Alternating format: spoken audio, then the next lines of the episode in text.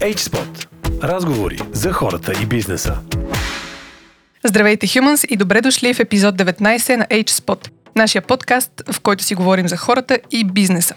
Днес в подкаста се случва чудо. Един човек среща двама човеци – Днес на гости ни е Венелин Шорелов, който е, е прекрасен артист и чието творчество можете да видите ей сега тук тъмън в центъра на София, ако разбира се искате да станете част от него, защото това е една интерактивна, сега ще разкажа малко повече за нея, инсталация, която се казва Един човек. Доцент доктор Венелин Шорелов е завършил сценография в Националната художествена академия. Съосновател и преподавател в магистърска програма Дигитални изкуства в Националната художествена академия. Съосновател, част от кураторски екип и технически организатор на DaFest, Международен фестивал за дигитално изкуство. Съосновател на фундация Da Lab, Subhuman Theater и арт група Понтика. Венелин Шурелов е автор на различни интерактивни инсталации перформанси, някои от които са Машина за рисунки, Фантомат, Ортоман, Табула Раза, Стрелбище, Ротор. Представен е в Арт Електроника център Линц. През 2011 реализира кибер лекцията Man X Machina, а през 2016 поставя перформанс инсталацията Post Everything като гост-лектор в университета Таусън, САЩ. Неговите проекти са многообразни и включват рисунка, интерактивна инсталация и перформанс, дигитални технологии, видео и арт теория. Той има редица сценографски проекти, самостоятелни изложби и общи изложби, както и участие в фестивали в България, Европа и САЩ награждаване многократно за работата си в областта на театъра и съвременното изкуство. Живее и работи в София. Здравей, Виналин! Много се радваме, че си на гости в нашия подкаст, който е за стратегически HR. Ние така се позиционираме. Говорим си за човека в центъра на правене на бизнес и опитваме се да даваме различни перспективи на различни мислители на днешното време за това какво е човека в днешната цивилизация, не само в лично качество, не само в ролята си в семейството, което има човека, но и в организациите, в компаниите в най-широк смисъл, защото ние продължаваме да бъдем хора, независимо в каква роля и в какви обувки влизаме. И това да сме хора в истинския смисъл, да сме осъзнати, да сме съпознати в каква система сме, какъв отпечатък оставяме, е мисия на студиото и за това много се радваме, че днес ти през твоята перспектива ще говориш за един човек и въобще за хората като цяло. Автор си на инсталацията Един човек Всъщност, какъв беше мотива да направиш тази инсталация? И това, можем ли така да се закачим с Дъглас Адамс и с галактическия стопаджия? Това ли е отговора на въпроса какъв е смисъл в Вселената? Благодаря за поканата и за вниманието към това причудливо художествено произведение и разбира се и моите мотиви около всичко това. 42 е един много удобен отговор за живота, Вселената и всичко останало. Има всъщност доста връзки с инсталацията. Това е броят на монитори, от които тя се състои от LED дисплей, по-точно казано. Това е и броят на всеки един от секторите, от всяка една от страните на фигурата, в които виждаме фрагменти, части, записи, които системата периодично записва. Всъщност по-важното е, че 42 е всъщност времетраенето на неговата краткосрочна памет. Това са едни 42 минути, които непрекъснато се актуализират. Всяка минута се добавя 10 секунден запис, който замества най-стария.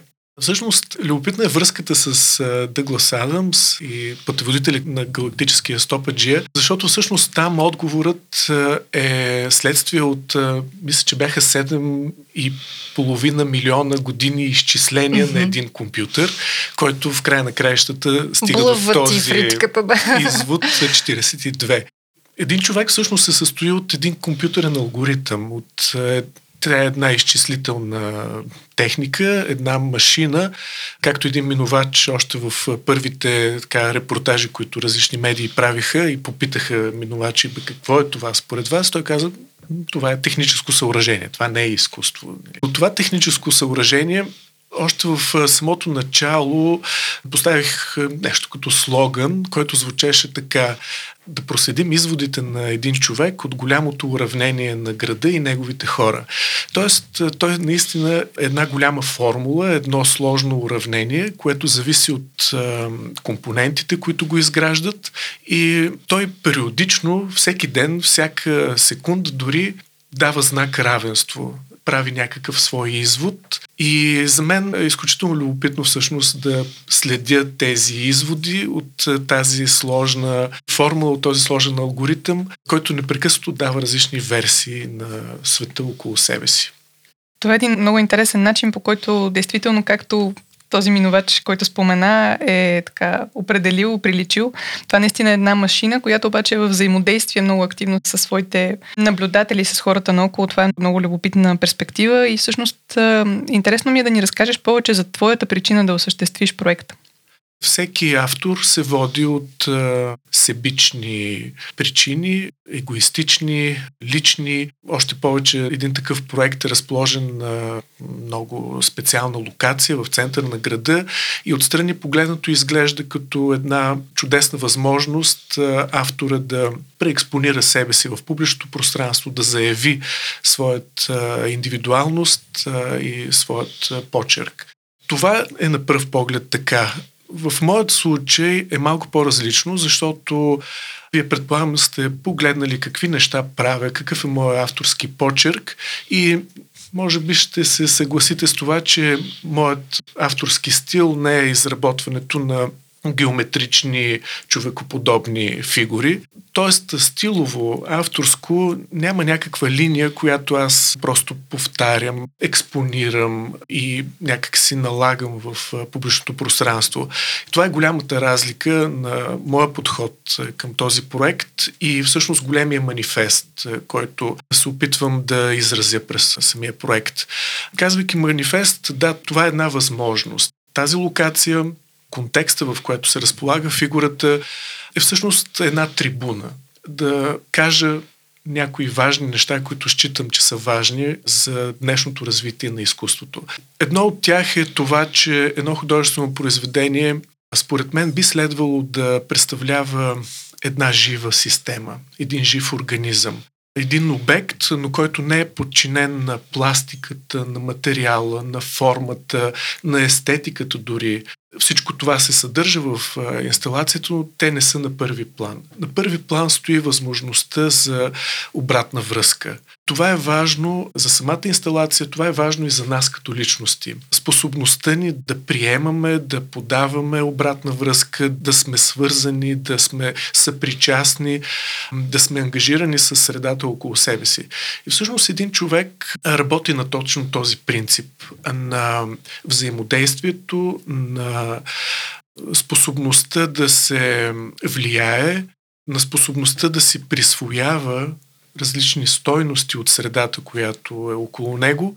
И всъщност той показва, че няма никакво друго съдържание. Това е един човек, който няма собствен смисъл. Неговото съдържание, неговия смисъл всъщност са абсолютно зависими от това, което ние подаваме във връзката с него, като поведение, като отношение, като реакция. И аз всъщност съм изградил като драматургия, тъй като един човек е, не е толкова пластика, форма и обем, а по-скоро драматургия, драматургичен персонаж, който има модели на поведение. И съм разделил възможностите му за съдържание, за изграждане на собствено съдържание на три нива.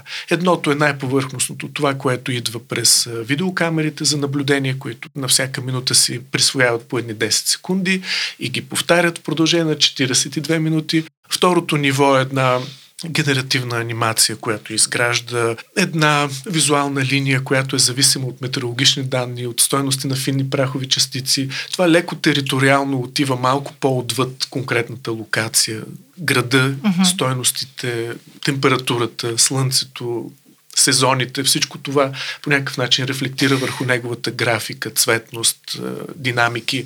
И третото много интересно ниво на присвояване на апроприация, както е самото понятие, е неговата словесност, която всъщност се генерира по един много любопитен начин. Това бих казал, че е най-амбициозният модул в целият алгоритъм, който е свързан с това, че един човек като хакер навлиза, нахлува, достъпва 6 сайта, които са официални новинарски сайтове, няма да ги казвам кои са, но те са като разграден двор. Не е криминално това, че той присвоява част от информацията там, но той си взима новинарски заглавия, върху които също няма авторски права.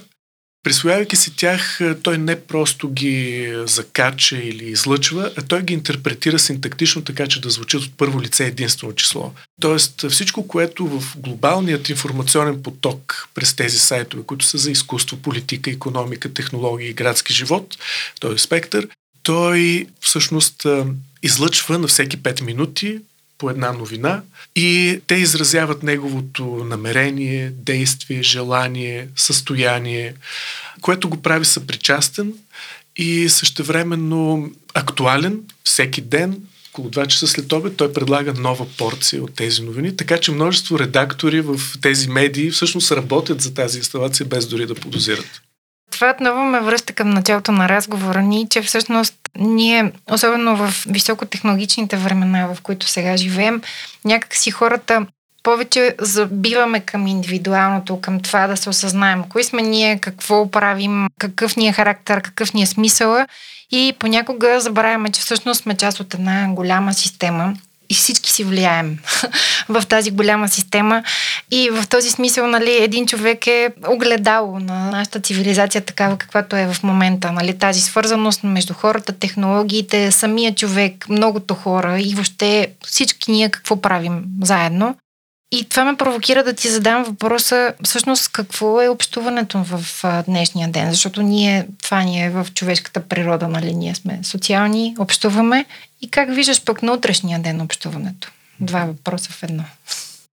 И в днешния, и в утрешния, и в миналия ден, защото всъщност ни е, е необходимо да непрекъснато да правим някакви изводи, някакви равносметки, които да правят връзката между миналото, настоящето и бъдещето. Но има една теория, която е свързана с един човек. Това беше една много важна отправна точка всъщност за неговата драматургия, за неговата функционалност и поведение. Това беше корицата на Томас Хопс от 1670 uh-huh. не знам коя година, на която е изобразен един човек, който се състои от множество малки фигури. Това беше отправната точка която всъщност аз интерпретирах със съвременни средства, но идеята ми беше да създам едно гигантско тяло, едно колективно тяло, един образ, едно голямо тяло, съставено от множество малки тела. Тази книга и идеята, с която беше заредена, е свързана с начина по който функционира обществото. Като една именно гигантска взаимосвързана система, която се влияе, която е изключително зависима от съставящите части. Книгата се казва Левиатан. Едно голямо, гигантско, невъобразимо, монструозно създание. Особен акцент в тази книга и в идеята за взаимосвързаността, която изразява Хопс, така, отвъд наивният и така доста спорни тези, които има за държавата, ми направи особено впечатление. И това беше твърдението, че ние сме в естественото състояние на човека е война. Ние сме в непрекъсната ентропия, непрекъснат сблъсък, непрекъснат конфликт. И необходимо държавата или това, което всъщност ние можем да изградим като модел на общуване помежду си, да ни спаси от това естествено наше състояние. И то не е такова, защото ние сме лоши зли и недобронамерени един към друг, а просто защото искаме да осигурим свобода за себе си. Това е големия парадокс. Искайки, търсейки, постигайки собствената си свобода, ние отнемаме от нечия друга. За да осъзнаем допирните точки, момента в който допира се превръща в удар, в насилие, в травма, е необходимо да изграждаме модели, в които хармонията е възможна, балансът е постижим. Авторите, творците, художниците, мислителите, философите са на първа линия в изграждането на подобни модели. Това е тяхната основна задача. да показват, че балансът е постижим. Дори и да не е морализаторски подхода им, дидактичен, нравоучителен или просто като показвайки крайностите, полюсите в тези модели, т.е. огледалността, която те предизвикат като ефект, е достатъчно и е важно. Изкуството служи за това да се оглеждаме, да виждаме най-доброто и най-лошото в себе си и това за мен също е изключително интересно. Освен това, например, ако се втренчим в примера, който Мери Шели дава в Франкенштайн, mm-hmm. там също има един такъв монстър, нали, някакво създание, което е невинно само по себе си. Да, то е сложно, двусмислено, противоречиво, плашещо, но същевременно то е там, за да покаже докъде сме стигнали. То е някакво обобщение на и на най-доброто и на най-лошото от човешката природа. За мен е изключително важно съвременният художник да е способен да прави подобни обобщения, да изгражда съвременна митология, да натоварва своята чувствителност, интуитивност, познание, интелект с свръхзадачата да обобщи, да направи връзката между социалното, между индивидуалното и да е способен да изгражда подобни митологични фигури. Аз ги наричам културологични актьори, защото те служат за такъв един жалон, ориентир, понеже и в началото вие обърнахте внимание върху човешкото, аз мисля, че през човешката телесност, фигура, контур, очертание, силует, ние сме способни да правим подобни обобщения. Това е най-силният код, най-значимия иероглиф, uh-huh. който може да ни говори за това какви сме. А казваш всъщност, че изкуството действително е огледало на всичко, което харесваме или не харесваме, или в което сме в конфликт в себе си, може би индивидуално като общества също, но каква е ролята на културата за теб, в смисъл на това каква е ролята и за човека, за обществото, за бизнес? Сложен въпрос, защото множество културни пластове съществуват едновременно Културата е не хомогенно, некохерентно. То е нещо, което изисква внимателен анализ, внимателен поглед. Много е сложно да се правят обобщения в тази посока.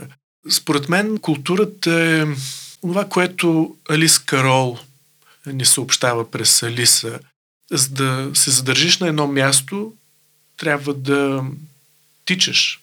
А за да пък стигнеш до някъде, трябва да тичаш двойно по-бързо. Културата е един непрекъснат процес на постигане, постигане, което преминава през една леко ми се струва позабравена днес думичка, наречена, да, тя звучи последния начин, любознателност. Една вълшебна думичка, спрямо която считам, че има днес остър дефицит. Като че ли културата минава през окултуряването, което е медийно, телевизионно, технологично окултуряване, то е по-скоро окултуряването на консуматора.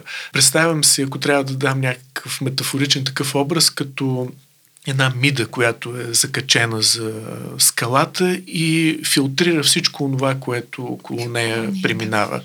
Аз не съм сигурен спрямо тази закаченост, спрямо тази статичност и спрямо филтрацията на всичко това, което минава в обсега. Мисля, че трябва да се развържем, да се освободим, да открием собствените си мотиви, импулси за научаване, за постигане, за развитие, за личностно развитие.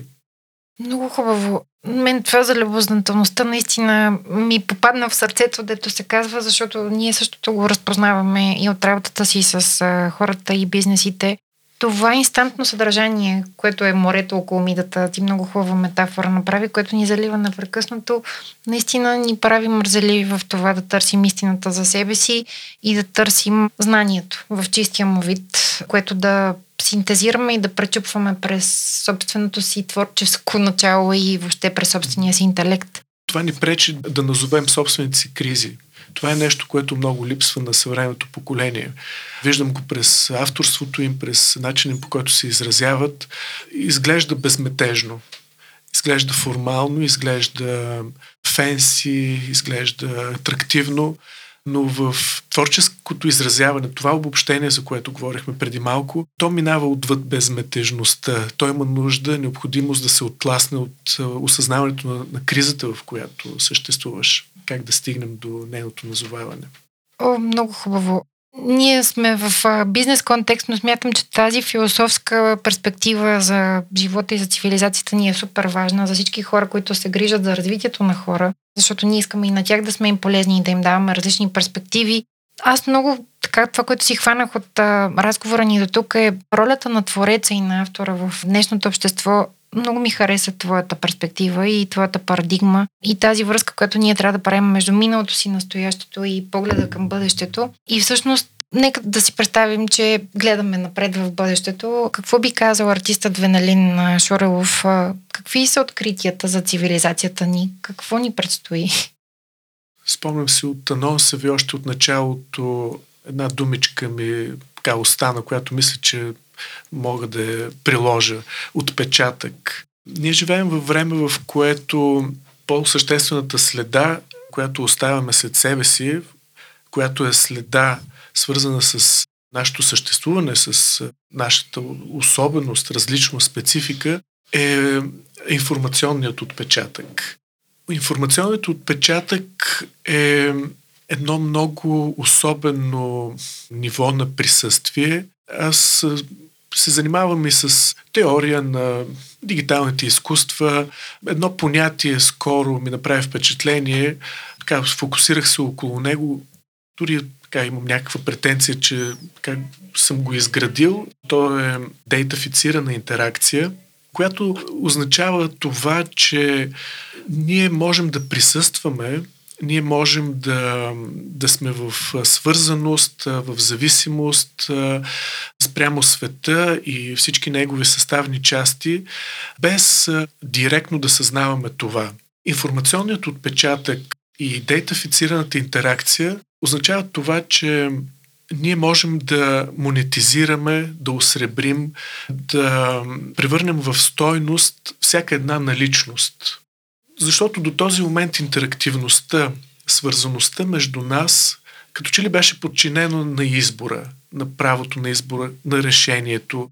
Докато в този случай ние имаме стойност, която би могла да бъде монетизирана, без да е необходимо ние да съзнаваме това важността на всеки един от нас и свързаността ни не се базират на избора, а на съвместното съществуване. Мисля, че ще се развиват все повече и повече системи. Дали това ще са видеосървейланс или data valence, начина по който компаниите монетизират потоците от хора и избора, който правят. Вече не е необходимо ние да отсяваме само техният избор. Всичко има стойност. Дори и неправенето на нищо. Дори това да не отидеш някъде или да не вземеш нещо, това също е някакво решение. И всъщност, мисля, че на това ще се базира така, бъдещото ни съвместно съществуване. Всичко ще бъде калкулирано, ущетоводявано, аудитирано, пресмятано и много бързо ще бъдат правени серия от изводи, срещу които всъщност ние няма да имаме кой знае колко съпротивителни сили. Това всъщност засяга още един проблем с ADS, мисля, че се нарича автоматизирани decision системи, mm-hmm. автоматизирани системи за решение, които на едно глобално ниво ще създават доста противоречия и художниците, творческите всъщност, така обобщавам, творящите хора, вероятно ще се ориентират към тези несправедливи системи. Ще адресират спрямо тяхната проблематичност, противоречивост и несправедливост творците винаги са били онзи много особен инструмент, който хем стимулира, хем охлажда, отрезвява. Това ще бъде всъщност човешкият фактор, личностите, които ще могат да назовават несправедливостите, които ще балансират между технологичната еуфория и носталгията по традиционното, по природното, по познатото. Ще си позволя да споделя едно лично впечатление, тъй като напоследък се също така позадълбавам и гмуркам в технологичните решения, които съществуват и които стават част от а, живота ни. Всъщност, развитието на технологиите дърпа в една посока разбирането ни и въобще широтата на погледа ни, като същото време човешкото, колкото по-в обратната дърпа, толкова по-голям диапазон всъщност се създава между двете и толкова по-голямо пространство, в което се изгражда по някакъв начин богатство на възприятията, разделителна способност на нюансите в някакъв смисъл дори в света, така че за мен лично човек има точно тази роля да, много хубаво го казват и да държи носталгията някакси в полезрението също, защото тези две противоположности, технологично развитие и чисто човешко дълбоко преживяване на света са в някакъв хем противовес, хем всъщност създават един така все по-разширяващ се помежду им диапазон на възприятията. Говорейки си за свързващи нишки, както и ни наказа между минало, настояще и бъдеще, един човек в момента стои на мястото на бившия мавзолей на Георги Димитров. Какво си представяш, че ще стои на същото място след 100 години? Аз не мога да си представя и следващата година какво ще бъде разположено там. Какво да ви кажа? Мисля, че посоката е добра. Цяло чудо е, че един човек е поставен на това място днес. Той не би бил възможен преди дори преди 5 години, да не кажем 10. Абсурд. Може би е добре да съобщим всъщност, че това е инициатива на столична община, на програма навън, която има за цел да всяка година, две, сега ще се удължи малко този срок, те имат голямата отговорност всъщност да стимулират градско изкуство, публично изкуство, изкуство в средата, която споделяме, което изкуство има временен характер, но има така съвсем прилично финансиране, което означава, че това е чудесна възможност за всеки един автор да работи в малко по-голям мащаб, с малко по-голям размах в една чудесна локация. Това е страхотен процес, това е огромно постижение. Ние не си даваме сметка за това, така заслепени от изобщо политически, економически и други турбуленции. Но обстоятелството, факта, че едно такова произведение в контекста на една такава програма е реализирано за едни много кратки срокове, с една просто брутална сложност на изпълнение, mm-hmm. е изключително позитивен знак. Всичко от кранисти до програмисти, целият спектър от хора, които бяха ангажирани в реализацията на проекта, са местни хора, са наши съграждани, наши приятели, аз видях, може да си представите какво е да в това време настръхнало и така изпълнено с множество точки на противопоставяне, как могат да бъдат мотивирани, ангажирани хора, екипи и на които да се разчита, защото сроковете са железни, изпълнението трябва да е безкомпромисно, инсталацията е уязвима от всякаква гледна точка. И ние успяваме за месец, месец и половина да стиковаме всичко това. Това е чудо. и всъщност аз така изпитах всъщност една увереност и удовлетвореност от това, че ние заедно като общество, без да става въпрос за близки контакти и познати в това, но да, то е важно, можем да изпълняваме сложни задачи. Можем. Това е супер важно, защото ние понякога в личен, в професионален, в социален контекст, когато се изправим пред сложни, комплексни проблеми, забиваме, защото не схващаме системата и точно това, че сме супер силни в това да сме създаващи заедно като същества. И много важно уточнение, че ние обикновенно Познаваме така менталитета на българина, знаем, че постигаме чудеса, но ако леко заобикаляме правилата, ако нещо там по другия начин става. Проектът е следствие от много всъщност внимателен процес и работа, която е свързана по спазването на правилата те си изграждаха всъщност. Това е първи конкурс по тази програма и аз публикувах дори, нарекох го алгоритъм по съгласуване, защото това също е една много съществена част. Ние сме като слепци, не знаем кое след кое следва, с кого трябва да поискаме този и този документ.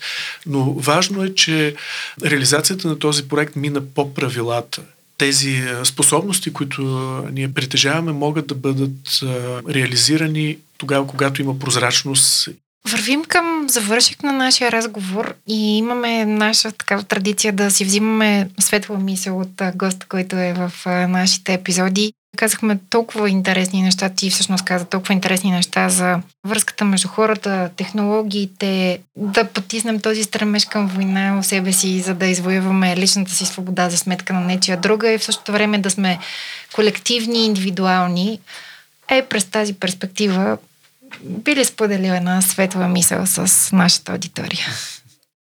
Хрумват ми няколко неща, също и различни идеи, които засегнахме, но не ги изговорихме до край. За мен е много важно всъщност това, че едно художествено произведение, за което ние почти нищо не казахме, може да бъде форма на разговор. Mm-hmm. А, можем ли изобщо да приемем, че едно художествено произведение не е някаква си форма, пластична, визуална, естетска, а, материална, ами форма на разговор?